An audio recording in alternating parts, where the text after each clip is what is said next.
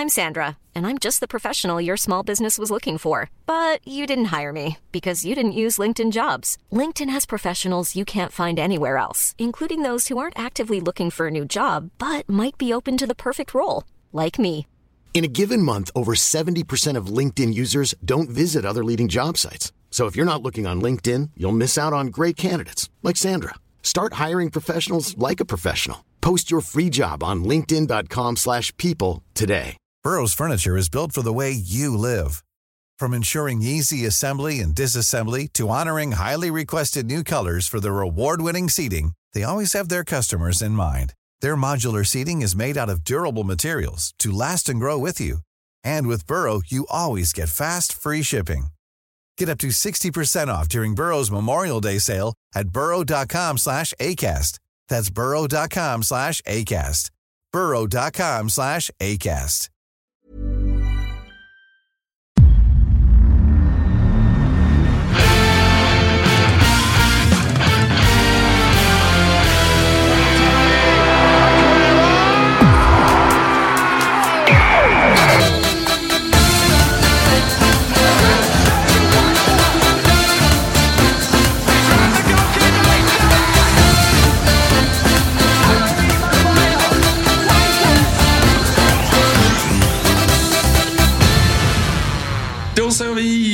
Hjärtligt välkomna tillbaka till ett nytt avsnitt av Rule Britannia. Det är sent onsdag kväll här den 30 augusti när vi sitter och spelar in detta. Det har säkerligen hunnit bli torsdag morgon när du hör detta. Vi hoppas allt är bra med folket där hemma och eh, jag hoppas också att allt är jävligt bra med Fabian Jalkemo.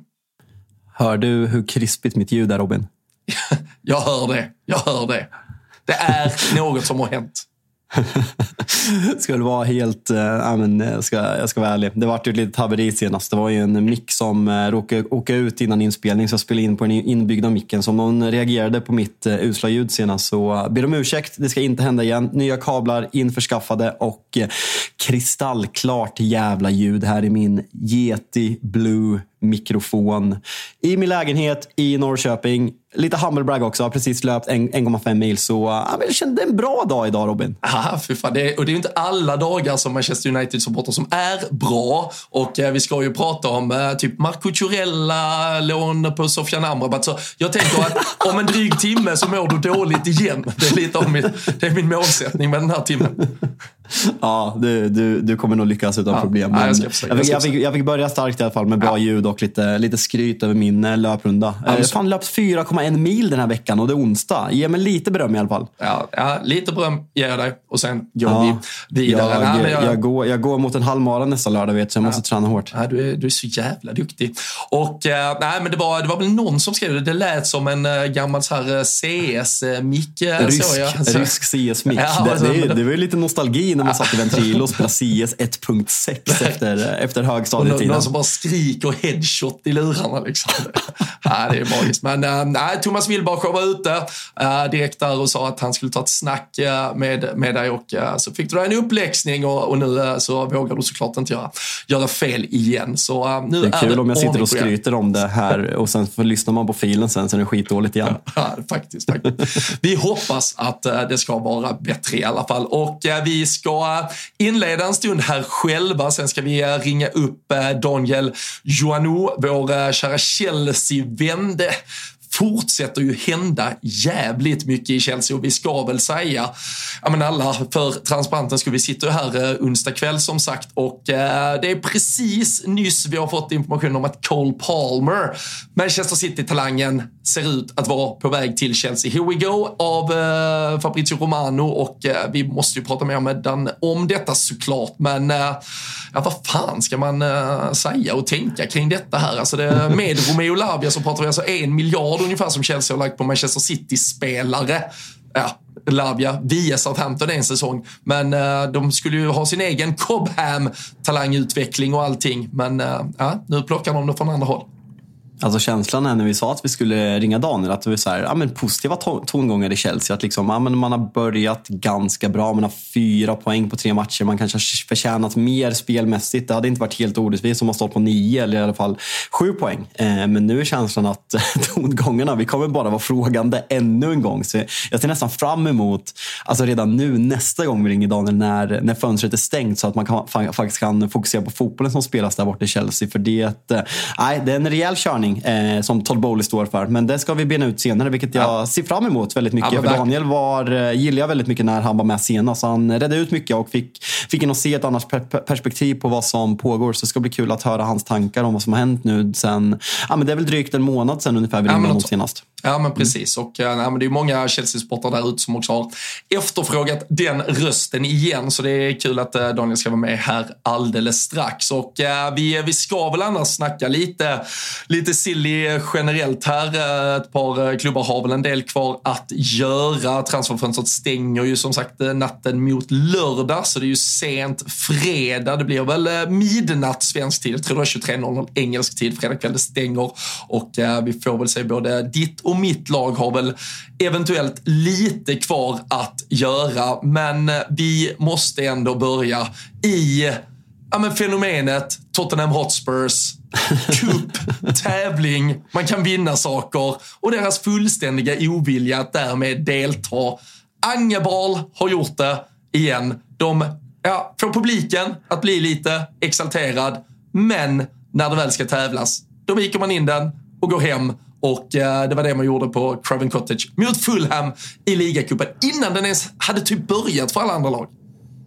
Ja, alltså det blir skrattretande när man dels måste börja i andra omgången för att man gör så jävla dålig eh, förra säsongen. Och sen att man åker ut med, alltså det är en tuff lottning. Men om vi bara börjar i frågeställningen, hur ställer du dig till att man Alltså vilka är ordinarie sett i förra matchen? Van de Ven spelar, sen är det, det är han och Richarlison. Man byter alltså ut nio spelare från matchen mot Bournemouth. Ska, ska Anga skit för att han gör det här. Alltså, det är en klubb som hungrar så fruktansvärt mycket efter en titel och andra klubbar gör, alltså skrattar åt Tottenham för att de inte vinner någon titel. Nu har man en titelchans kvar. Alltså det, det, är långt kvar den här säsongen och det enda titelchans man har är FA-cupen. Ska, ska man ta det här på större allvar? Ja, men, ta, det, ta det på större allvar tycker jag också blir... Alltså, Visst, alltså jag förstår... Fulla, man möter en Premier League-motstånd borta. Alltså Fulham borta, du åker ju inte dit och byter ut nio spelare och tar, tar liksom Nej, fast samtidigt, jag, tycker, jag såg också rubrikerna direkt på det, liksom, att han fick kritik för att han, han bytte ut nio spelare. Och, som, och det, det gjorde han ju, det är ju ett, uppenbarligen ett faktum. Men då tar vi ändå startelvan som du säger. Alltså, Richarlison och van de Ven är, är kvar från uh, det laget som spelade i helgen. Uh, mittfältet då med Skip, Höjbjerg, Lo Celso, uh, Manos Salomon uh, som de ändå har betalat en del pengar för. Perisic, alltså med all rutin, all... Fan, de har ganska bred trupp Tottenham. Ja, Vi såg ju bredden. Ja, men, ben, ben, ben, alltså, det är ju ganska, det är alltså, beprövande spelare. Ja, ja, men precis. Och det är Ben Davis, det är Davinson Sanchez, det är Emerson Royal och det är Fraser Forster i mål. Alltså så här, det här är en startelva de, de mycket väl hade kunnat starta nio av tio Premier League-matcher. Va, va, om, om, vi, om, vi, om, vi, om vi frågar Alice som eh, hoppades att Sanchez aldrig mer skulle spela i Tottenham efter, efter första matchen mot Brentford. Vad tror du att de känner nu när, när det är han som, som lyckas missa den där straffen? Nej, det, där, där, där pratar vi mörker. Alltså ditt, ditt lilla mörka moln som svävar över dig som heter Manchester United. Det är alltså åskskurar och skyfall från det där Davinson Sanchez-molnet ovanför eh, hennes huvud. Det, det vågar jag. Men, men alltså, ta de elva spelarna, titta på de där elva spelarna och så tittar du vad Fulham ställer upp med. Då kan du inte anklaga Ange för att ställa upp ett alldeles för dåligt lag som inte ska ha någon chans. För om de där spelarna inte kan vinna över det här eh, Fulham, då har de inget i Tottenham att göra. Nej, men lyssna nu. Alltså, lyssna de här spelarna. Palinja, Harry Wilson och Andreas Pereira avslutar matchen tillsammans. Alltså, det är klart att de torskar. Sen alltså Tottenham... Alltså, alltså Andreas, Pere ja, Andreas Pereira och Harry Wilson startar ju inte ens med, om vi nu pratar att Fulham dessutom också Nej, roterar lite. Alltså, det är ju... Nej, men Rally in... kommer in också. Otrolig spelare. Nej, men alltså, och Tottenham byter in. De byter in Dejan, de byter in Son, de byter in Madison. Så de går ju verkligen för det. Så de visar ju verkligen att det här är ingen jävla rotation. Alltså, de ska vinna den här matchen och speciellt när det blir straffläggning så får de in bra fötter också. Så det är ju en... Eh, nej, en jävla... Vi har berömt Tottenham väldigt mycket för att ha sett väldigt bra ut de tre första matcherna. Men det här är en rejäl plump i protokollet och jag skulle säga att det är mer... Alltså om om, nu, Chelsea, om Chelsea åker ut ikväll mot Wimbledon så är det såklart en större flopp. För man, man, har också in, man har heller inte Europa, så man har bara liksom FA-cupen och ligacupen, så man kan gå hårdare. Men det är kanske det som gör att man är mest kritisk för Tottenham nu, när de inte spelar ligacupen. Alltså, de kommer alltså spela vad blir det, 38 matcher plus den här ligamatchen, 39 matcher och sen blir det lite FA-cupen. Alltså, de, de, de, kan ju komma upp liksom knappt 43 matcher. Alltså James Madison borde spela varenda jävla match som det finns möjlighet till. Alltså kollar du United förra året, vad spelade de? 62, 65 matcher typ? Eller för att de gick till kvartsfinal i Europa League, final i ligacupen, final i FA-cupen, 38 ligamatcher. Det, nej, fan. Jag, jag, tycker att man borde gå hårdare i den här matchen och bara för att visa att vi är tillbaka, vi menar allvar, vi ska vinna den här kuppen. Jo, och sen kan man samtidigt säga, när, när ska han eventuellt inventera och se vad vissa Aldrig. av de här spelare går? Aldrig! Nej, nej kanske inte. Kanske inte. Ja, de har redan visat ja. att de är för dåliga. Lo Celso, alltså. nej, sluta. Nej, jag hör dig, jag hör dig. Nej, vi, ja. uh, vi får se. Vi, uh, det, det, det, är ju typiskt uh, Tottenham såklart också. Men de, de överlevde den där första Ja, men som, vi, som vi lite pratade om, att eh, liksom, minan som var Bournemouth borta efter att eh, det hade varit klang och jubel där mot Manchester United, att, eh, att de överlevde det, det var väl det värsta tänkbara. För då visste man att det skulle ju komma någon gång. Och ja, nu kom det här istället. Men, Salford, Salford vidare. Ja, precis. Vi kan väl bara dra det lite snabbt och konstatera att från Premier League-håll, Crystal Palace eh, löser det, Wolverhampton löser det, Brentford behövde straffar bort mot uh, League 2-gänget Newport. Wrexham, rätt viktigt att de är utslagna direkt känner man ju sådär spontant så man slipper en del Twitter-hysteri. Vet, vet du en sak om West Ham?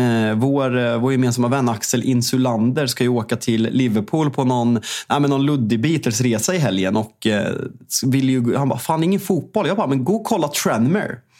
Mm ska jag in och köpa biljetter till Tranmere Wrexham 12.30 på lördag tydligen ett rejält jävla hatmöte. Alltså, ja, men Wrexham, är, måste... alltså, Wrexham är ju bara 40 minuter från Liverpool, typ nere i Wales från Liverpool. Ja, nej, men det var, det var det insåg. För du, där, må, alltså. du måste ha biljetthistorik så att du har handlat biljetter på hemmaläktaren för Tranmere för att ens kunna köpa biljetter. Så det var ju, fick ju skriva till liksom ens mina kontakter i Liverpool och det, nej, de bara, nej det är kört. Alltså, de, de hatar varandra. There will be murder. nej, men alltså, Wrexham, nästan så att man vill åka. Alltså. Nej, men Wrexham sålde ju ut alltså, allting i National League förra säsongen. Alltså, med tanke på hur hypat de blev av, av både sportsliga och inte sportsliga anledningar så att säga. Och med, för Tranmere Del som också har gått kräftgång på, på många år så, så förstår jag att uh, det där är uh, hypat. Så uh, ja, vi får se och hoppas Axel. Axel är så pass stor, han kan väl slå ner med jävel och bara kliva in. Det löser, det löser han. Men, han behöver bara kolla på dem. Ja, precis. Men Salford, som du säger, om, om någon eventuellt inte är invigd i vad det är för gäng så är det ju ett, ja, det är väl Class of 92 i stort sett som är finansiärer ja. till stora delar. Ja, men exakt. Slår ut Leeds. och det, är, det är ju en eh, rivalmatch, alltså Manchester mot Leeds och liksom ägarna som hatar Leeds eh, av kanske mer än någonting annat. Så, såg du vem som kommenterade matchen? Var det Gary Neville? Det var det. Nej. På Sky. Jo. Helt Vadå, han äger fortfarande typ 10 procent av klubben eller något. Jo, jag vet. Ja, det är helt jättekonstigt. Sen är, han, sen är det ju, alltså, de gör ju mycket content. Jag gillar ju det. Alltså, som när, ja, men som äh, återkommer till den jävla pissiga 7-0 matchen. Men alltså, det, det är scener, Carragher, när han liksom minerna han gör mot Gary Neville när de sitter och kommenterar United och Liverpool. Det, det, har ju någonting. Jag tycker svenska medier kan vara lite rädda för det där. Fan, man, alltså så här, jag, jag, kan bli provocerad absolut när Ljungberg säger vi och liksom kommenterar och säger förnamn för att han känner spelare. Det är inte professionellt. Men Skäms inte. Alltså Erik Niva, visa känslor. Alltså fira, visa firanden. Alltså så här, jag, jag, hade ju dött för att ha sett. Jag Nej, ni var väl på plats i, i Amsterdam när, de, när mm. Lu, Lukas Mora gör det där målet. Men säg, vi leker med tanken att han hade suttit i studion.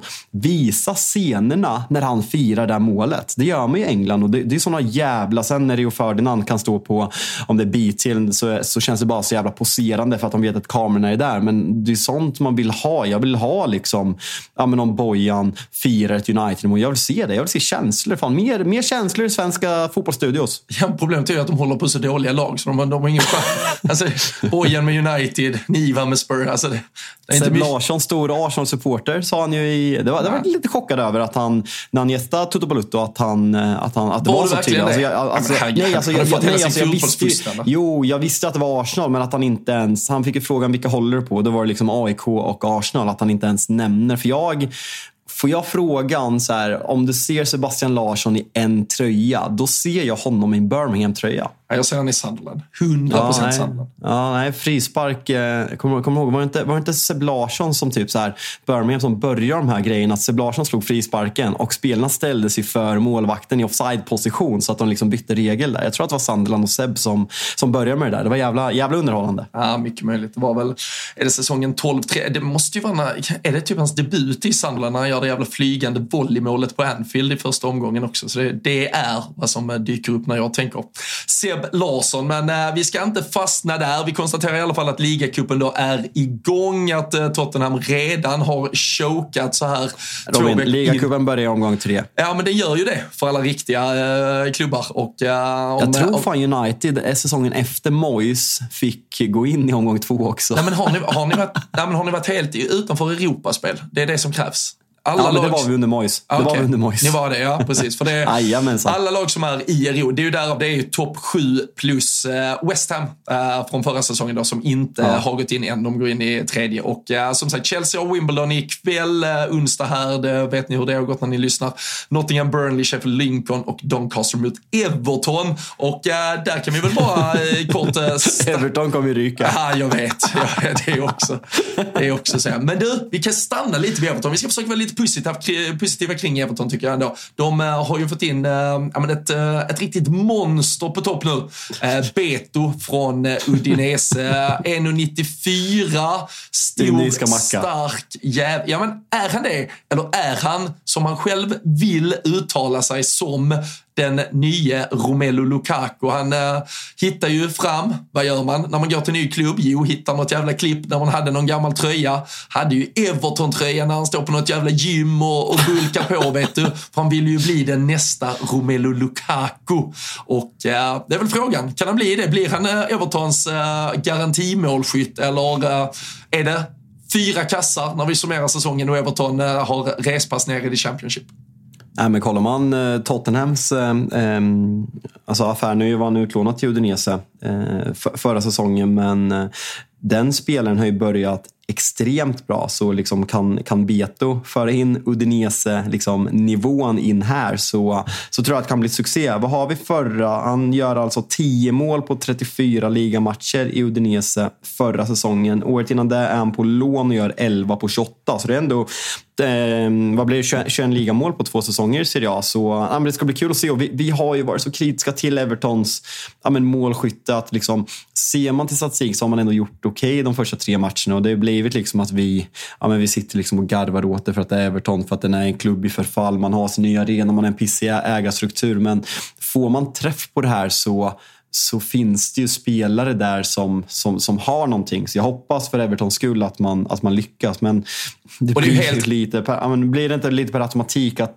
anfallsvärvningar ganska dyra från Serie A, hur ofta lyckas de? Det är fan inte ofta alltså. Nej, här är ju, sen är ju samtidigt fördelen att han är ju inte italienare i alla fall. Alltså det, det, är, väl, det, det är väl det viktigaste i sammanhanget. Och, och, och är det någonting som ändå ska funka i Everton, är det någonting som någonsin har funkat offensivt i Everton så är det ju den där powerforwarden, den tunga jävla strikern med liksom, alltså, du, Fan, jag, inte hans, vad, vad heter han skalliga som kom från typ Kommer typ från Crystal Palace. Eh, som spelade Andy Tim Johnson, Cahill. han lille. Ja, Andy Ja, Johnson. det var Andy ju- Johnson. alltså, det var ju- Nej, det är ingen power, men jag bara kom att tänka på honom. Ja, han gjorde ett riktigt sjukt mål Peperina tappade bollen typ i hans huvud eller någonting och så studsade den in. Ja, ja, det stämmer, det stämmer. Men, äh, ja, men alltså Lukaku som sagt och går tillbaka till en Duncan Ferguson. Alltså det ska ju vara ett riktigt jävla kylskåp längst fram som bara dunkar in bolljäveln. Så det, Jag gillar att du jämför Lukaku med Duncan Ferguson. Total gåshud faktiskt. finns liknelser, det finns olikheter också. Det ska vi, Lukaku ska vara klar för Roma typ idag, blir det väl. Han är i Rom i alla fall, ska vi väl nämna, för han har ju ändå med Premier League att göra. Skönt att bli av med honom. Ja, fan vad han inte har känt som att han har haft med Premier League att göra fast att han har varit här i kulisserna så jävla länge. Han har ändå gjort sin sista match på de brittiska öarna va? Ja, det, det tror jag verkligen. Men äh, ja, vi får se om Beto är äh, svaret på Evertons äh, ja, men, målskyttsproblem och ja, men, stora problem i övrigt. Vi kan väl också konstatera här Fabian att eh, innan vi tryckte på räckknappen så gick eh, både Fabrizio Romano och David Ornstein ut med uppgiften om att eh, Ryan Gravenberg och där följer ju sen Paul Joyce, James Pearce och en del andra Liverpool-journalister på med informationen att Bayern München-mittfältaren, för detta Ajax-mittfältaren, nu ska vara närmst Liverpool i alla fall, både Liverpool och Manchester United ska ha visat intresse i början av veckan att uh, titta på möjligheter till en affär innan deadline day. Och uh, jag undrar om Ryan Gravenberg är särskilt bra egentligen. Så än så länge gör det fan inget med mig att han är på väg till Liverpool. Men vad är han för spelartyp av det du har? Jag ska vara helt ärlig. Jag, jag, när jag har sett honom så har jag inte studerat honom om vi, om vi uttrycker oss på det sättet. Är han en liksom sittande, kontrollerande mittfältare? Den, den spelartypen Nej. som jag har hungrat över till Manchester. Vad är han för spelartyp? Då? Tvåvägs, fysisk? Nej, ja, kanske inte så fysisk ens, men tvåvägs och snarare en åtta och snarare lite mer kanske lirare ja, okay. tekniskt. Så, så egentligen så är han ju bara ett komplement till Ja, men han är ju en lite sämre variant av Soboslaj, lite sämre variant av Alexis McAllister, skulle jag säga här och Jones, nu. är det frysbox nu eller? Han var ju, han var ju succé i slutet av förra säsongen. Ja, det är ju helt sjukt. Alltså, så länge som jag har ropat på att sätta han i en frysbox och så när till och med jag går med på att fan, han är ju kanske okej, okay, det kanske är något på gång. Då trycker Klopp ner han längst ner i den där boxen. Men uh, fan, varför gör, alltså Vissa spelare har ju att det pirrar till. Men, men varför pirrar det inte till? Alltså han är fan 21 år. Han slog igenom med buller och brak i ett Ajax som var riktigt bra. Jag satt och skickade ut det på Twitter också. Varför gör det inget med mig? Och folk bara, men det, det gör inte det med oss. Ingen verkar känna pirk. Alltså det är en 21-åring som gick till Bayern München. Det där Ajax-laget. Man, man, är man det blufflaget? Alltså ja, ja, men Frenkie, alltså Frenkie har varit bra i Barcelona men han har inte varit så bra som man minns honom. De Ligt, ja, men det har ju varit en, ska inte säga flopp, men han såg man ju växa ut till världens bästa mittback efter den, efter den Champions League-våren han gjorde. Det, det har han ju absolut inte blivit. Onana har väl haft en, ah, han har haft ett bra halvår i Inter. Det är väl typ där, där vi landar än så länge. Och sen Ja, vad är det mer? Ja, ja. United värvade en spelare. Ja, det gick jättebra. 50 miljoner pund eller vad fan han kostade. gick, gick ruggigt bra. Och sen kände Ten Hag, det här med att man plockar massa Ajax-spelare, det gör vi om. Så nu tar vi ett nytt gäng och så tar man Anthony och så tar man Onana och allihopa. Nej, snälla, kan vi inte bara gå en podd utan att nämna Anthony så är det jättegullig. Ja, jag ska, jag ska försöka göra mitt bästa. Men äh, nej, så, så än så länge vet jag inte riktigt vad jag känner kring Gav. Och så tror jag också, alltså det som spelar in är väl just det här att han är inte den där stenhårda sexan som går in och styr och ställer på vårt mittfält. Han är inte den där tredje mittbacken, gärna vänsterfotad med lite möjlighet att drifta ut på den där vänsterbackspositionen också. Han är inte, det vill säga den spelare och spelartyp jag och många med mig står och skriker. Och då är det lite så här, om det inte är den spelartypen vi behöver, då är det lite skitsamma att han är bra. Om man dessutom inte ens ska konkurrera bort dem riktigt. Han, alltså, att värva ett rätt så schysst namn till bänken är inte riktigt det man vill ha just nu. Och jag känner ju verkligen att Liverpool, precis som egentligen United, precis som alltså, det är många lag som ändå borde känna efter den här säsongstarten. Jag vet att vi bara är tre matcher in, men Inget lag har varit supersjälvklara. Inget lag har heller varit riktigt, riktigt... Det kommer nog vara en rätt så jävla jämn säsong. Så jag tycker ändå, det borde ändå ligga på sportchefernas jävla bord de här avslutande typ 48 timmarna att sätta sina lag i riktigt bra positioner. För då tror jag lag som prickar rätt här med en, två spelare kan nog fan få riktigt mycket höjd i sin prestation den här säsongen.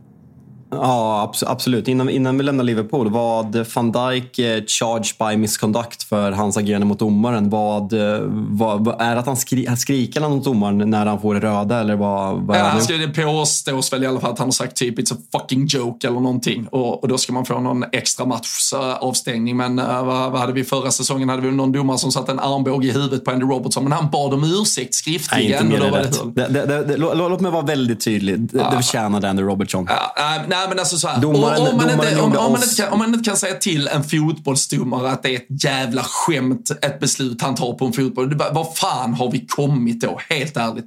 Då, nej, jag vet inte vad, nej. Det så det, det, det som sägs är ju, det, alltså det ska ju vara en match automatiskt för uh, att det är en målchansutvisning, men att man eventuellt lägger till en eller två matcher till och att det då blir två, tre totalt.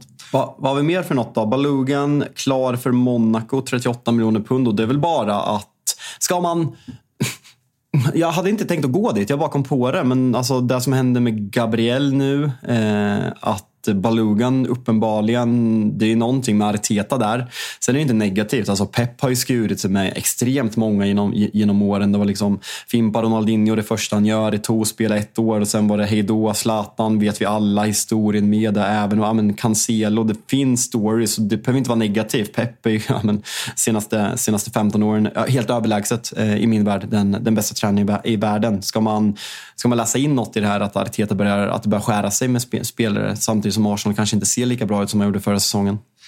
Nej, jag vet inte. Det, är väl, eh, det krävs väl kanske fler eh, exempel och det krävs väl framförallt att, eh, typ om, om man säger de spelarna som skickas iväg från Arsenal och som ratas av Arteta, att de dels presterar på andra håll och att laget efter att de har lämnat kanske underpresterar lite. För så länge Arteta får ett Arsenal till att leverera så kan väl de här sitta bäst de vill och berätta att Arteta var orättvis eller taskig eller dum eller inte gav dem chansen för han fick uppenbarligen ihop, uppenbarligen ihop en helhet ändå. Sen eh, som jag sa, det lyfte jag ju med Pierre när vi hade med honom, så att, att man inte är så gett Balogan chansen riktigt kan ju jag utifrån tycka är märkligt just när man lite letar efter den där nere. Nu laborerar man ju senast med Trossard i, i nummer 9-rollen. Enketia kom visserligen in och gör mål igen, men han verkar ju inte vara helt säker på vem fan han ska spela i den där positionen och att de inte ens har använt en spelare som ändå, som vi sa då också, hade varit, ja, hade han bara kommit ut hade han varit en up and coming fransman som hade presterat i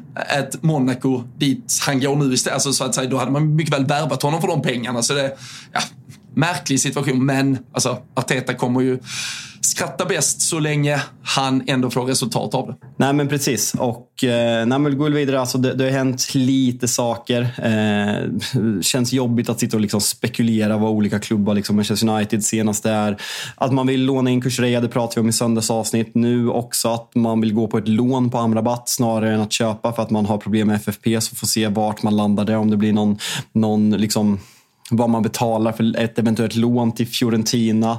Eh, Lenglet klar för Aston Villa på lån känns väl som en backup som kommer liksom ersätta Tyrone Mings. Där riktades ju Harry Maguire men eh, sett till vad han har gjort i Barcelona och vad han gjorde förra året i Tottenham så är det ingen som kommer göra någon i Birmingham glad. Nunes ska vara klar för City trots att eh, tränaren eh, senast idag, eller om det var igår, sa att han absolut inte var till salu, att han ska spela i Wolverhampton den här säsongen. Men nu är man överens vad eh, City känns väl helt... Vi har ifrågasatt City lite, att man kanske har ett mellanår. Truppen är inte lika bred, bred, men nu får man in de här två värvningarna och då känns man väl ganska slagkraftig även, även fram tills Kevin De Bruyne kommer tillbaka va? Ja, nej, men vi, eh, vi, får väl, eh, vi får väl se. Jag tycker fortfarande Mattias Nunes, den, jag vet inte om det liksom är, är City kvalitet helt där och, och just det här med kanske spetsegenskaper. Men sen uh, vet man ju också att uh, Pep Guardiola gärna typ uh, ja, men, uh, hittar nya sätt att spela fotboll på. Han har ju fått maximal utdelning av en,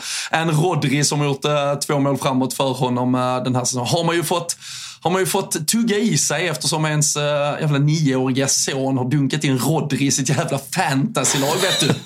Så äh, det är ju helt bisarr utdelning där. Men äh, det är väl fingertoppskänsla eller någonting. Men äh, det, alltså, därför är det ju också så svårt att bedöma pepp på att ja, men nu var alltså, han spelar inte med en rikt, riktig vänsterback längre. Han spelar, inte med, alltså, han spelar med nya typer av ja, spelare i nya positioner så ofta. Så uh, han, uh, han har väl en tanke om hur hans fotboll ska spelas framåt med det material han har. Det verkar ju dessutom vara något sundhetstecken kring Manchester City, om man får säga så, för att ändå berömma dem lite, det vore väl att ta i kanske, men att man då också måste lasta av Cole Palmer för att ungefär täcka de pengarna som Matteus Nunes kostar. Sen eh, är det ju klart att man ändå har spenderat den eh, här sommaren, men har ju också fått in en del pengar på eh, Amar Redmares bland annat. Så vi får väl se där. Vi kan konstatera också från veckan att Allen Haaland, föga förvånande, blev utsedd till PFA, Player of the Year, när, eh, när det uh, delades ut priser i veckan.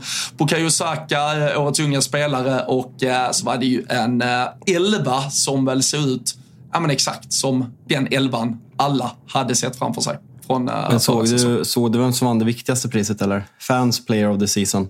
Som är utnämnd av fansen, alltså de man, de man bryr sig om. Var det Marcus Rashford så är det bara helt jävla sinnessjukt i så fall. Eh, Dr. Marcus Rashford, member of the British Empire. Ja. Jajamensan. Ja, ja, vi får väl se. Gör han eh, några mål mot eh, Arsenal på lördag? Äh, söndag, förlåt.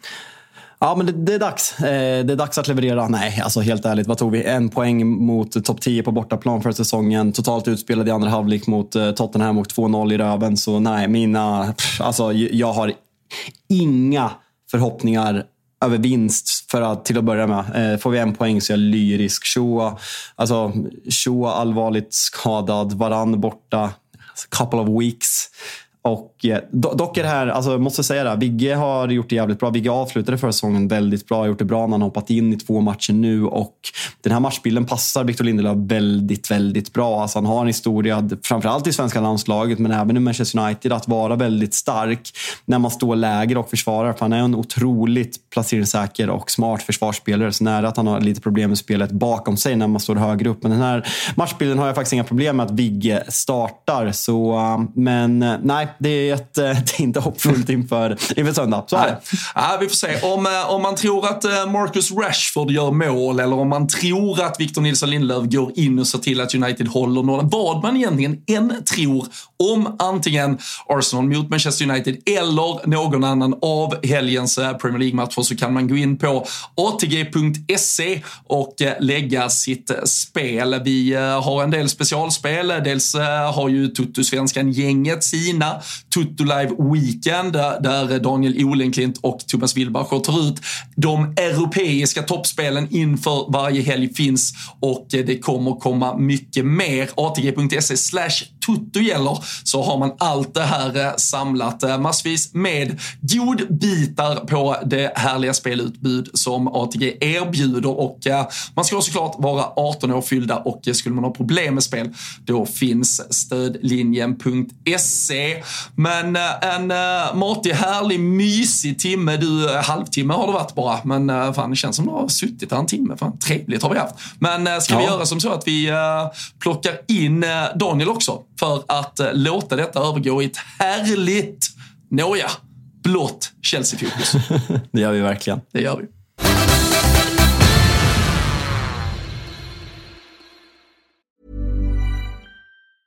Burrow is a furniture company known for timeless design and thoughtful construction and free shipping. And that extends to their outdoor collection. Their outdoor furniture is built to withstand the elements, featuring rust-proof stainless steel hardware, weather-ready teak, and quick-dry foam cushions. For Memorial Day, get 15% off your Burrow purchase at burrow.com slash ACAST and up to 25% off outdoor. That's up to 25% off outdoor furniture at burrow.com slash ACAST. I'm Sandra, and I'm just the professional your small business was looking for. But you didn't hire me because you didn't use LinkedIn jobs. LinkedIn has professionals you can't find anywhere else, including those who aren't actively looking for a new job but might be open to the perfect role, like me. In a given month, over 70% of LinkedIn users don't visit other leading job sites. So if you're not looking on LinkedIn, you'll miss out on great candidates like Sandra. Start hiring professionals like a professional. Post your free job on linkedin.com/people today. Hey there, it's Michelle Norris. I'm host of a podcast called Your Mama's Kitchen. When I travel, I'm usually looking for a way to find a taste of home when I'm not at home. And one of the things I love to do when I am at home is entertain. And Airbnb allows me to do that. When I was in California recently, I rented a house that had a great kitchen. And when we were sitting around the table, we're all thinking, we're in someone else's house. Someone could be in all of our homes as well. If you have a home, but you're not always at home, you have an Airbnb. Your home might be worth more than you think. Find out how much at airbnb.com slash host.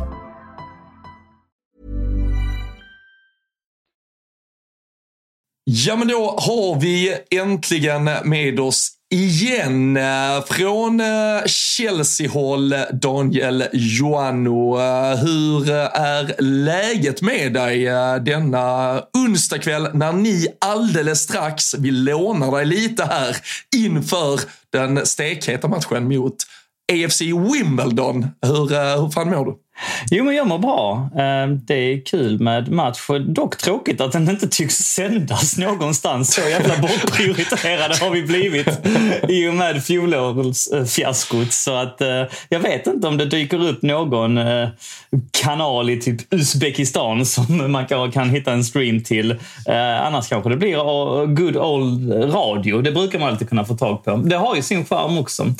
Ni ja, har ju varit med ett tag grabbar, men det, det, det, kommer ni säkert ihåg den eran när man faktiskt inte var bortskämd med att man kunde se varje match. Utan då, då fick man ibland eh, Eh, tuna in radion. Jag minns att en av mina första matcher som jag såg, eh, liksom den, den, matchen som fick mig riktigt nypen av Chelsea, det var ju Chelsea eh, HIF 1998 när Chelsea kom till eh, Helsingborg, eh, min hemstad, och skulle spela en match i cupvinnarcupen.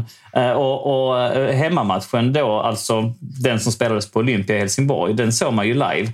Men bortamatchen den lyssnade jag på radio. Det är en av mina första sådana här riktiga så här radiominne. Och, och det har ju följt en lite grann där i slutet av 90-talet, även början av 00-talet, innan man blev helt bortskämd med att man nästan kan se alla matcher. Dåliga förutsättningar för banter så här när man får resultatet i tryckt tidning tre dagar senare. Typ. ja, alltså. precis. det fanns ju också ja. SVT när inte radio funkade. Följa med i liksom och uppdatera det här 377-sidan. Ja. Fabian, Fabian, sitter Fabian fattar ingenting av vad vi pratar om just nu. ja, fan så jävla ung är jag inte. Jag lärde mig fan läsa på 377. Jag, jag, är, ändå, jag är ändå född ja. 91, så jag, jag börjar komma upp i åren jag med. Men det, det är verkligen en annan mm. tid som du säger Daniel, att man kan liksom se precis allting. Man, får, man har ju hört liksom från folk som började hålla på engelska lag på Tips Extra att man, man fick liksom de brittiska tidningarna, för det stod inte på text-tv. Det, det var innan text-tvs tid, det, det var liksom innan det stod i svenska tidningarna. Så man fick liksom prenumerera på engelska tidningarna som kom tre dagar efter. Ja känt för att få veta sitt lags resultat. Men, så det, men, det, är en annan tid. Det är det ja, men, och det roliga när vi då pratar om detta i Sverige nu som något fullständigt, äh, ja, men, alltså egentligen eh, helt äh, obskyrt att man inte skulle kunna se sitt favorit. Det roliga är ju så, nämligen några Liverpool-supportrar som skrev just här onsdag kväll att de har tydligen valt Wolves Crystal Palace som mm. tv-match samtidigt mm. som Liverpool-Aston Villa på söndag. Ja. Så i England så kan man faktiskt inte se Liverpool-Aston Villa live om man ska titta via då Sky i detta fallet. Eller sen är det ju BT och de andra sådär. Så det, men eh, det vi gör i Sverige nu, det är väl det England gör om 15-20 år. Det är väl ungefär sådär eh, ja. liksom, eh, tidsförskjutningen ser ut. Men hur har um, lite i så här svepande drag säsongsinledningen varit som eh, Chelsea-supporter? Ja, men det har varit eh, ömsom vin, ömsom vatten får man väl säga. Eh, en hyfsad, ett hyfsat framträdande mot Liverpool där vi kanske har lite olika take på det hela, men där jag tycker att vi kan väl mötas i att vi fick varsin halvlek, men jag tycker nog att Chelsea var närmst segern och det var en prestation som var, jag var mycket glad och stolt över. Sen så var det en eh, hyfsad prestation mot West Ham, men som tyvärr inte renderade i några poäng. Ibland kan man ju komma undan med hyfsade prestationer eh, med, med, med full pott.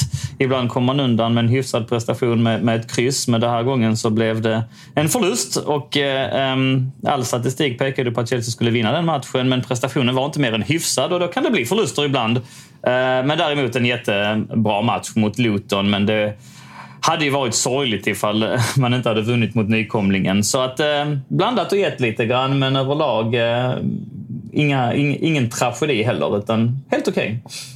Mm.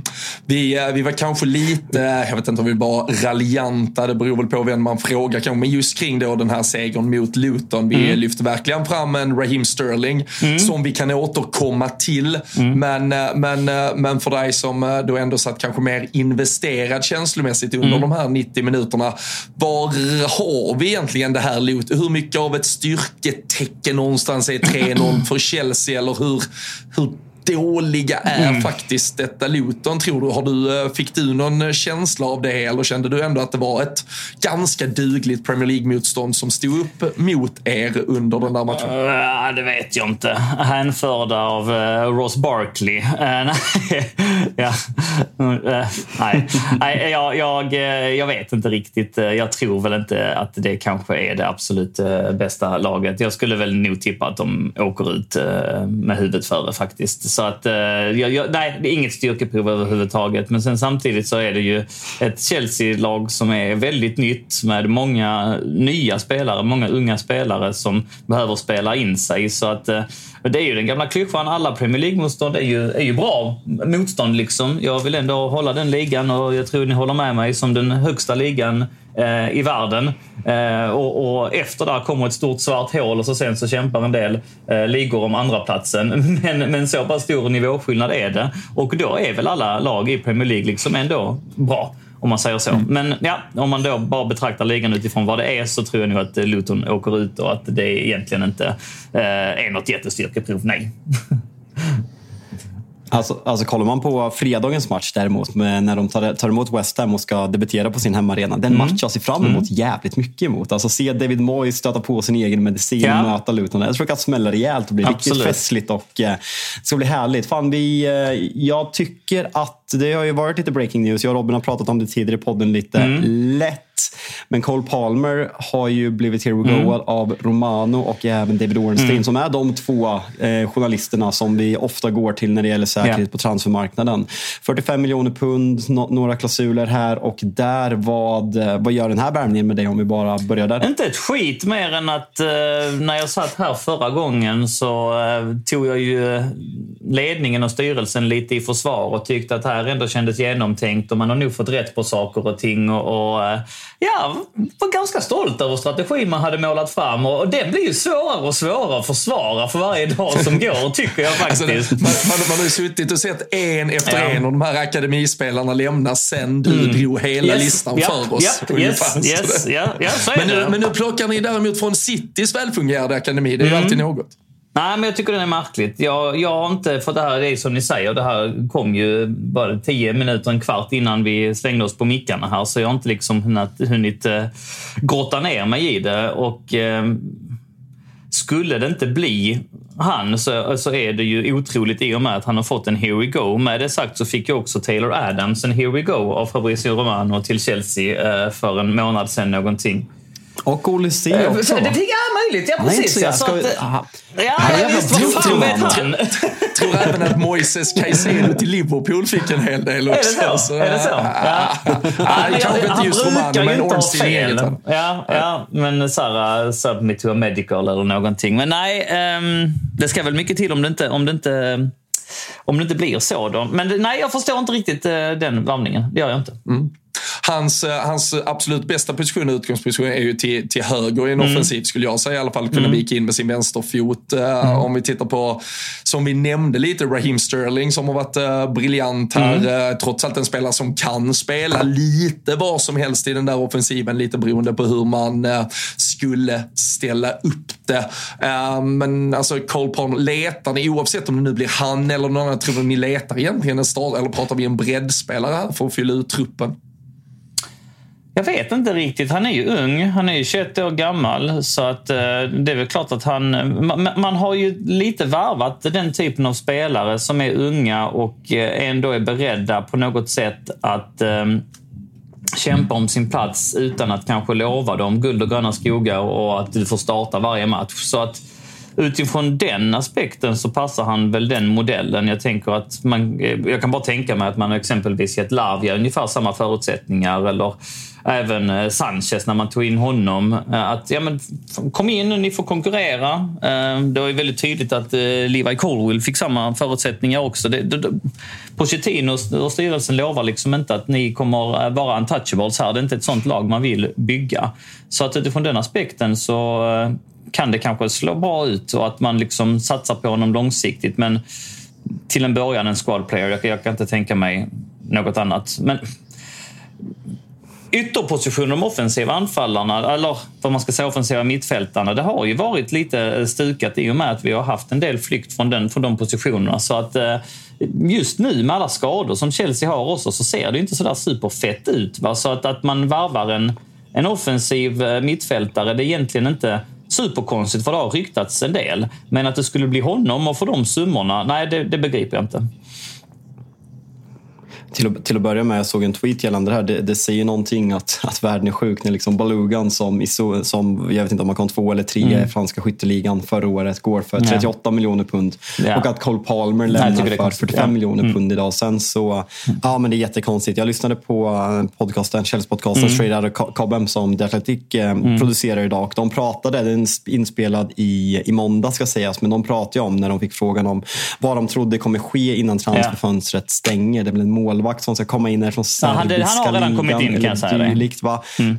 Ja, mm, ja, men mm. han, han, han är klar. Sen pratar de om, om med tanke på jag vet, jag vet inte om det är egentligen för att man kanske inte är helt säker. Man, det finns fortfarande tvivel kring hur bra Mudruk är, mm. en Kukus mm. skada och så vidare. Att Chilwell har spelat uppe till vänster säger väl i grund och botten någonting. Att man kanske inte är så nöjd med den positionen. Mm. Nu blev det Cole Palmer och det är väl som sagt, är, man, hur mycket vet man egentligen om Cole Palmer? Nej, alltså inte tillräckligt mycket alls. Man har ju sett ett par eh, inhopp i City i stort sett. Eh, mm. Någon gång roteras in eh, när, när det har varit väldigt tufft match. Man fick ju den där matchen i Aten mot Sevilla här för ett par veckor sedan och sen var han ju också väldigt framstående eller stundtals i alla fall, väldigt framstående för Englands U21 i somras. Mm. Där jag tycker han visar vilka kvaliteter han har. Eh, det som, det som är också anmärkningsvärt i sammanhanget är ju dock med tanke på att även Romeo Labia då, via visserligen mm. Southampton under en säsong, kommer ju från just Manchester Citys akademi. Mm. Och det är alltså två City-akademispelare som ni betalar över en miljard för mm. utan mm. att de egentligen gör några avtryck alls i Manchester City. Alltså det, det är ju såklart spelare som på sikt kanske säkerligen kan göra bra saker för er. Mm. Men det är ju någonstans extrema pengar mm. som enbart nästan är förknippat med potential och noll egentligen substans i vad man redan har presterat. Ja, nej, det, det, är svårt att argumentera mot det. Så är det ju. Alltså det enda jag kan säga för att bli liksom djävulens advokat det är ju om man skulle rada upp alla på, på utkontot så har vi blivit av med Harvards, vi har blivit av med Mount, vi har blivit av med Pulisic, vi har blivit av med uh, Ruben Loftus-Cheek. Vi har fått saftiga pengar för de här spelarna också ska vi uh, nämna i sammanhanget. En eh, uh, 60-70 miljoner var för Harvards och Mount och, och även om Ziyech inte var någon övergångssumma i det så har vi frigjort ju löneposten givetvis. Men Pulisic fick vi en 25-30 miljoner pund för att vi fick 20 miljoner pund för Ruben Loftus-Cheek. Det är ju rätt smått imponerande också. Och de facto då att vi måste väva in att vi har Mudrik på skadelistan som inte vet hur länge. Vi har Chukwumeka som gick sönder som inledde säsongen väldigt bra. Så att just nu så återigen, det, det, det, är inte sådär jättefett på de offensiva mittfältspositionerna. Vi har Sterling, vi har Madueke, Nkunku gick sönder i början av säsongen, eller innan mm. säsongen. Så att, eh, och då, då, mm. då, är väl någonstans tanken att men då, då tar man inte in någon etablerad utan då tar man in någon som eh, kan växa med det här projektet. Det är det, det, är det enda jag kan föreställa mig. Men alltså, är det så stor skillnad på, på eh, Palmer, 21 år, och Callum Hudson-Odoi, 22 år, som helt plötsligt är helt i frysboxen? Mm. Och som då också är en... en... Som har visat att han, som har, visat att ja, han har ja, det ja, någonstans innan skadan. Och sen så nu, nu talar väl allt för att han, det är inte klart med och, att det Och jag har ju aldrig riktigt sett hans storhet, måste jag väl ändå flika in med. Och jag, tycker, jag tror nog. Men alltså i en squad roll hade han väl kunnat ha utan att man skulle bränna de här 40 miljonerna. Det är ändå liksom en eh, Eh, en snubbe som nosade på engelska landslaget för inte allt för länge sedan som Bayern München ville värva för 40 miljoner pund för bara två, tre år sedan. Eh, alltså, och, och som dessutom är liksom 22 år gammal bara. Så att, eh, nej, eh, återigen, märklig strategi. Ehm, nej, nej, ja, jag vet inte.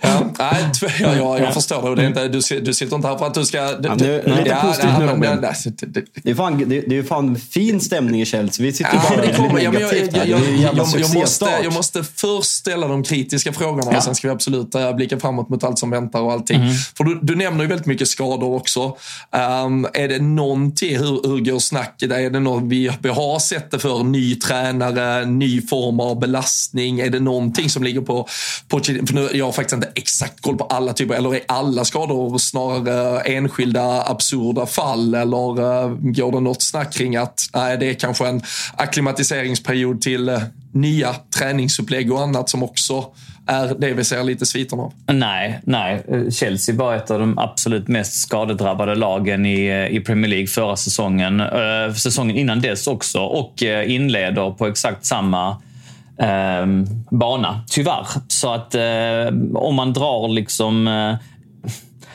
jag vet inte om, det, om det, det, har att göra med något form av upplägg, om det har att göra med sämre fysios. Innan det ska vi säga, under Conte till exempel, när vi vann ligan eh, 2017. Spelade ni fanns samma spelare varje vecka. Precis, liksom. precis. Och hade inga skador i princip. Så att, alltså, jag, jag, tror det ofta kokas ner till ren jävla bonatur, det där med skador eller inte. Liverpool också när de vann ligan. Alltså, det var ju väldigt få skador i den truppen. Alltså. Och de som har mm. få skador, de klarar sig ofta bättre än andra lag. Alltså. Det talar ju sitt tydliga språk givetvis. Men eh, nej, vi har haft, varit otursförföljda. Det är nog ändå ditåt jag, jag lutar att, att det kallas. Men eh, det går inte att utesluta att man gör någonting fel heller en spelare som kanske, alltså man, jag förstår att man verkligen vill koppla det till otur, men nu börjar det bli mm. gång på gång på gång. Reece James yeah. som linkar av i den där yes. premiären. Nu, nu går han ändå in för den här säsongen i den här stora mm. ombyggnationen av Chelsea. Han är one of your own. Han yes. är den som visar att eh, när andra går, när andra kanske svajar, då står jag här starkt för mitt Chelsea. Mm. Han får binden.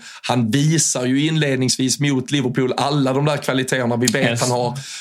Och sen plötsligt så står han där igen med huvudet i händerna, behöver linka av och man vet inte riktigt hur allvarligt. Alltså, hur känner du kring den? Alltså, tycker man bara synd om honom? Börjar man känna en frustration? Känner man att nej, men vi kan ju inte lita på honom, vi får bygga det runt någon annan? Eller är det, mm. har han hur mycket mandat som helst att få vara skadad varannan vecka om eh, det är det som mm. behövs för att ni ska få lita av honom i alla fall? Bara innan jag svarar på den frågan, jag var tvungen att slänga mig på Google här bara eh, snabbt in på Premier League, eh, Premier League Injuries.com, gamla, gamla Physio Room. Och alltså det, det, vi, av alla A-trupper så toppar vi ju alltså oslagbart. Vi är etta med tio skador just nu alltså. Eh, och varav flera av dem är långtidsskador. Det är alltså tio skador på A-lagsspelare. Det går liksom att ställas mot då eh, Liverpools fyra eller Manchester Citys tre, bara för att dra två stycken ur hatten. Men det är alltså alltifrån Wesley Fofana, Nkunku, Chukwumeka, Broja, Chaloba, Rhys James, Mudrik, Lavia, Baglashil. Och ja, Bettinelli är inget jätteavbräck i och för sig, men det är ändå alltså, det är tunga spelare. För att svara på Rhys... Ja. Men alltså, det är ju, Ja, men alltså det, det är fyra ordinarie som, alltså, går, som är givna ja, ja, i laget.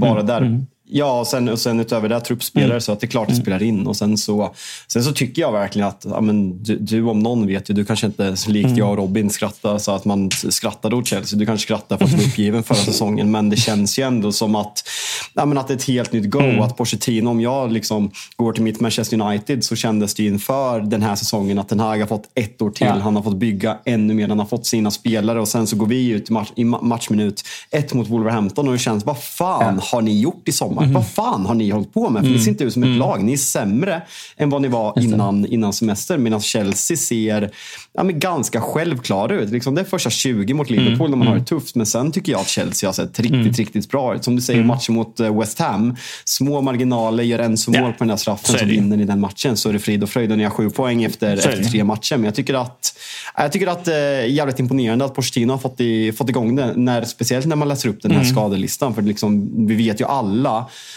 ja, men, eh, Thomas Tuchel mm. fram till Rhys James ja. och Chilwell gick sönder säsongen efter Champions League. Man leder ju ligan vid jul. Alltså, så mm. viktiga är de där wingbacksen mm. i Chelseas lag. Så det, jag är imponerad. Mm. Vi får inte komma ifrån ämnet kring Rhys James. Där, för jag tycker ändå, eh, med tanke på hans status i Chelsea, ja. jag hör att du inte riktigt vill... Eh, vill liksom. Fan Daniel, känner, känner, du att jag är den här, den här ängeln som sitter på ena axeln och sen sitter Robin som en, som en djävul och bara vill, vill sprida hat? Jag är den initierande, grävande journalisten som svar på tuffa frågor.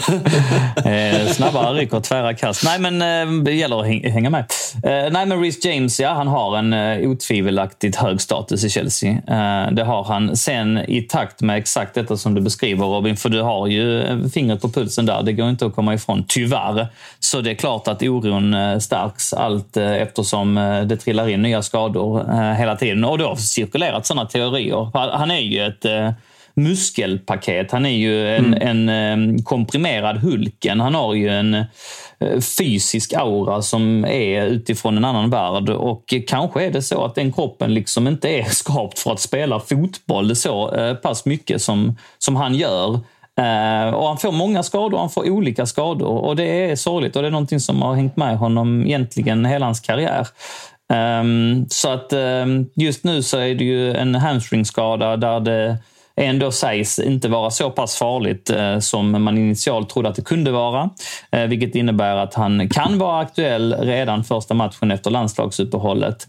Eh, men ja, vad, vad, vad innebär det för framtiden? Vem, vem vet? Jag, jag, ingen, ingen eh, blir ju gladare än jag om han går liksom skadefri eh, en lång period nu, men det är ju mycket som pekar på att han inte gör det och, och det är förbannat synd. Ja, nej, men, nej, men verkligen en Nej, otrolig fotbollsspelare Jag- jag- som har tagit hela England Precis. med... med Skadefri så är han bäst i världen på sin position. Jag, jag, vill, eh, jag, jag kan inte nämna någon jag hade bytt honom mot. Ehm, Ja, jag, jag, jag, jag säger inte emot. Jag måste bara när vi är inne på ytterbackar. Eh, vad heter en annan, ja, men kanske den bästa vänsterbacken jag har sett i hela mitt liv? Kukureya.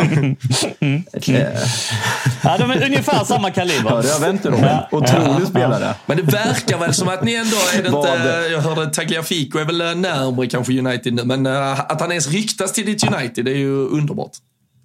Ja, men han är väl eh, alltså, han är väl första val vad jag läst. Chelsea vill ha 7 miljoner i, eh, i eh, låne, eh, lånefi medan United sägs vilja lägga två. Men alltså att han verkligen sägs vara första valet, vilket säger någonting att Luke Shaws muskelskada är väldigt allvarlig. Malaysia också ganska långt skadad. Att man inte litar på Fernandes och sen är det liksom Dalot, Van Bissaka som är ytterbackar. Vad, alltså, jag fattar att du kanske inte är rätt person att fråga för du har sett honom i Chelsea där han har varit Ja. parodiskt dålig. Men vad tror du att han kan få en revival någonstans? Ser du någon uppsida att släppa Döm nu honom till ut lån detta- från döm nu Manchester ut United? detta han kanske kan totalt, göra det bra.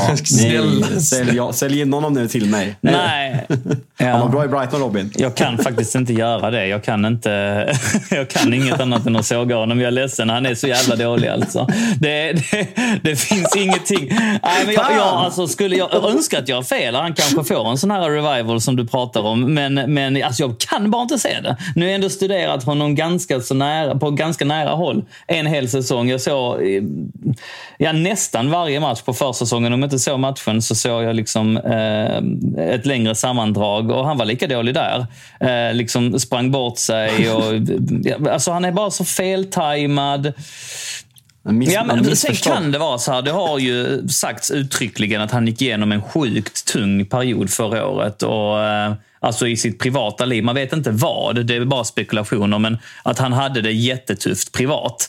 Eh, och att det satt sig på, på psyket. Men då kan man också känna, det det är ju andra som gör också. Frank Lampard, när han hade sin bästa period eh, i Chelsea, eller arguably en av hans bättre perioder, och sköt Chelsea till en semifinal i, i eh, Champions League eh, på en jätteviktig straffspark mot, just Liverpool. Eh, då hade hans mamma gått bort dagen innan. Så att man kan ju vända det till någonting eh, positivt också kan jag tycka, även om man såklart inte ska gå in och, och eh, vad ska man, alltså jämföra folks sorg och då, då är man ute på, på djupt vatten, det är jag väl medveten om. Men, men jag vill ändå liksom måla den bilden någonstans. Han har fått så många chanser och han har bara varit klappkass i allt. Startar ikväll. Eh, eventuellt. Ja, jag har faktiskt inte sett elvan. Eh, Han gör det, han- ja. han startar. Ja, Han ja, startar. intressant. Ja. Ja, ja, det var, för, för, för, man, måste, man, man vet att det har runnit lite vatten under bron. När, när du började gå in på att Frank Lampards bästa tid i klubben, tänkte jag han har ju inte haft någon bra tid i klubben som Jaså? tränare. Sen, Ja, sen ja. förstod jag, att det- ja, Ja, ja, ja. var Ja, ja, ja. spelaren sen. Jag bara så här, Ja. när fan gjorde han det bra som tränare? Nej. Ja. Ja, nej, så Nej. spelare, Som absolut. spelare kan det- vi skriva det är under på att han var Ja, eh, riktigt jäkla bra. Men som tränare kan jag hålla med om att det, det blir svårt att, argumentera för något Eh, annat. Men en annan spelare som har uh, kunnat vikariera eller spela på den där uh, vänster ytterpositionen, om det Mm. så är som wingback eller i, i olika roller, uh, har ju varit Lewis Hall och vi Just såg det. när han smällde liksom, med buller och brak igenom lite. Mm. Comelin, ja men, Fan, ja, men negativ kanske är den mest destruktiva Chel- Chelsea under förra året, men, men Mm. liksom blom, blomstrade stundtals.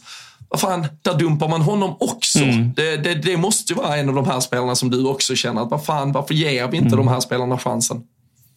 Nej, jag, jag begriper inte riktigt det heller. Det, jag har liksom läst lite teorier om att balansera böcker och så vidare. Att man då eh, ser det som en eh, ren vinst, när man, eh, alltså rent bokföringsmässigt, när man säljer en akademispelare. Och, återigen blir jag lite djävulens Bal, advokat. bal, balansera, bö- och balansera böcker är lite taskigt. Nu är det ju dessutom ett lån med obligation att köpa nästa år. Så det är först nästa år det eventuellt balanseras några böcker i så fall. Mm. I så fall är det ju det. Mm. Hur, hur, hur, men hur, hur, hur, Så det sägs att den har med Ja, FFP ja, men det, det, göra tror- det tror jag säkerligen också. Men hur är, jag tänker bara, hur är surret i Chelsea, alltså just kring detta här? Det som ni har varit så stolta Ja. över.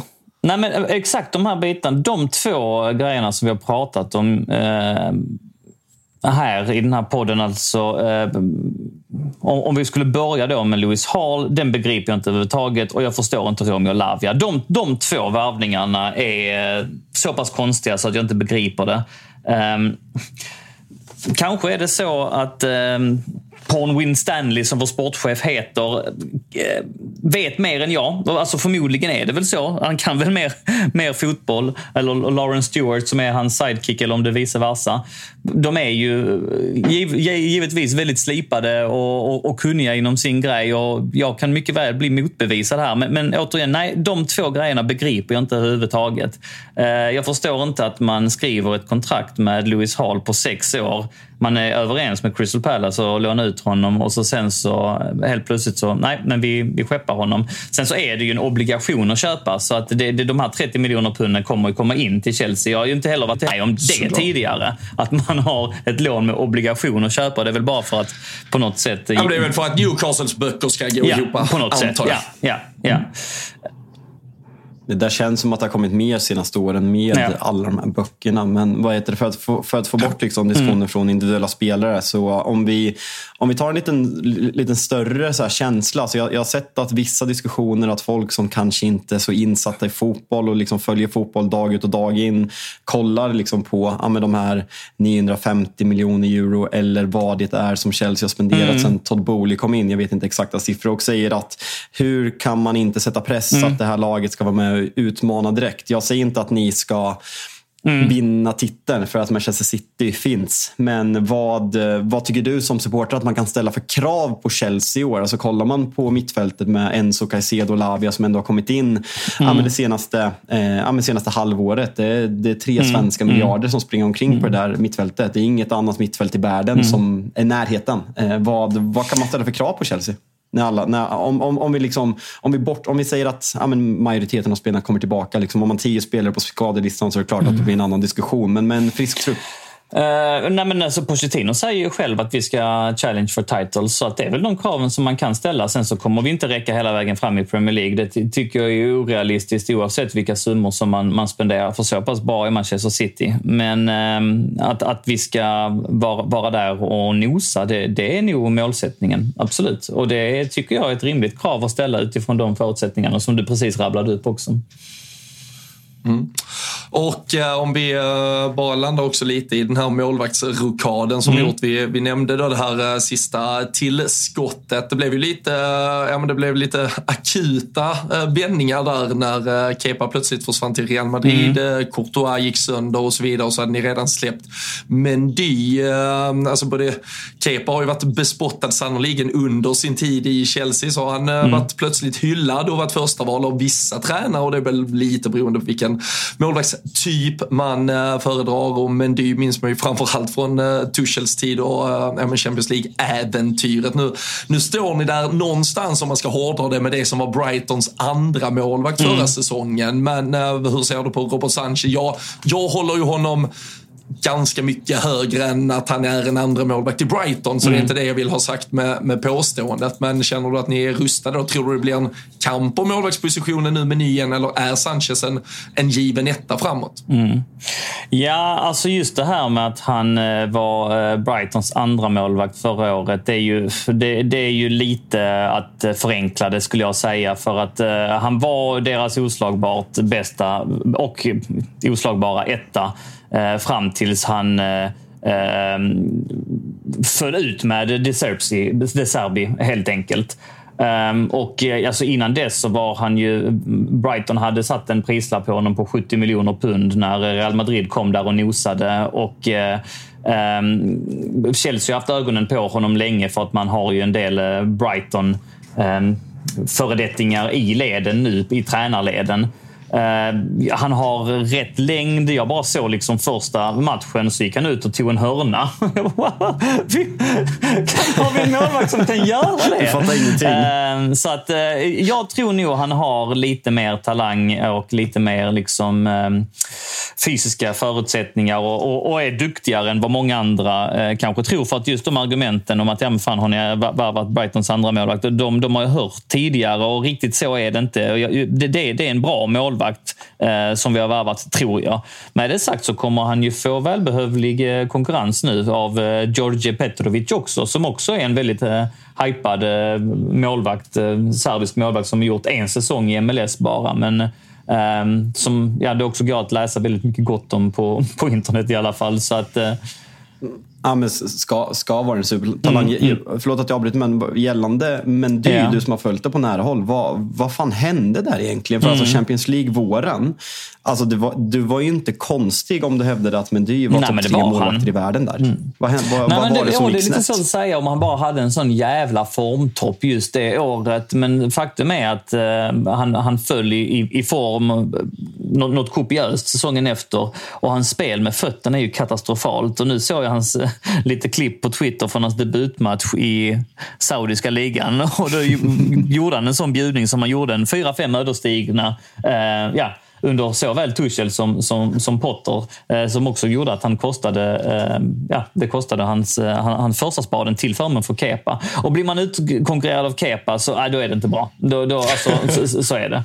Så att det var två svaga målvakter vi hade. Det kom in ett bud. Där och då så hade vi möjligheten att eh, sälja en del spelare till saudiska ligan. Eh, givetvis så blev det är lättare, väl, kan jag tänka mig. Eh, som i Chelseas fall så var det ju Koulibaly, Mendy och Kanté som alla gick på kort varsel till saudiska ligan och så sen så var ju Ziyech på gång. Ehm, och eh, de är ju väldigt stora i arabvärlden, de, de spelarna. Eh, av muslimsk tro och han fick ju ett erbjudande där liksom och bli, komma dit och bli hyllad som, som eh, gud och, och eh, tjäna miljarder och så sen liksom, ja han är väl förbi 30-strecket så att eh, det, det, är väl där sanningen någonstans mm. ligger skulle jag tro. Och så sen så, i och med att de fick ett bud på honom som ja, 20 miljoner pund eh, för en målvakt som inte är särskilt bra, ja men då, då, då tar vi det och så blickar vi mot, mot någon annan. Liksom.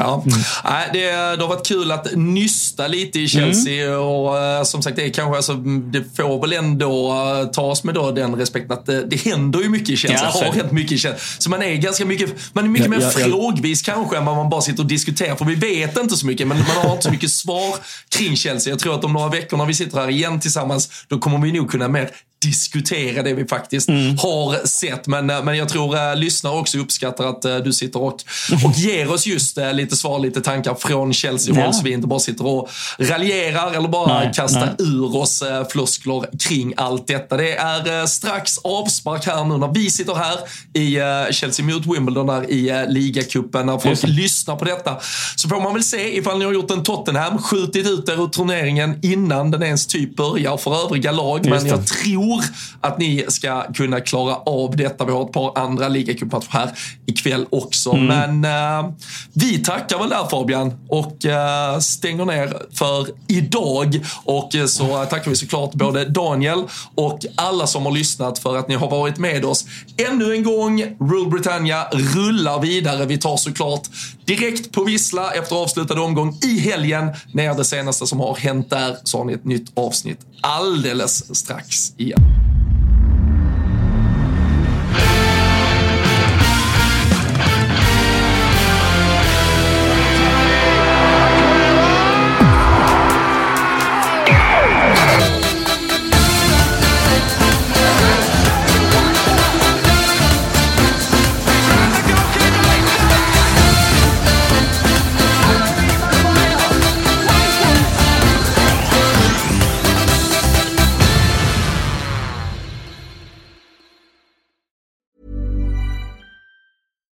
Deserves the best, and there's no better place to shop for Mother's Day than Whole Foods Market. They're your destination for unbeatable savings, from premium gifts to show-stopping flowers and irresistible desserts. Start by saving 33% with Prime on all body care and candles. Then get a 15-stem bunch of tulips for just $9.99 each with Prime. Round out Mom's menu with festive rosé, irresistible berry chantilly cake, and more special treats. Come celebrate Mother's Day at Whole Foods Market.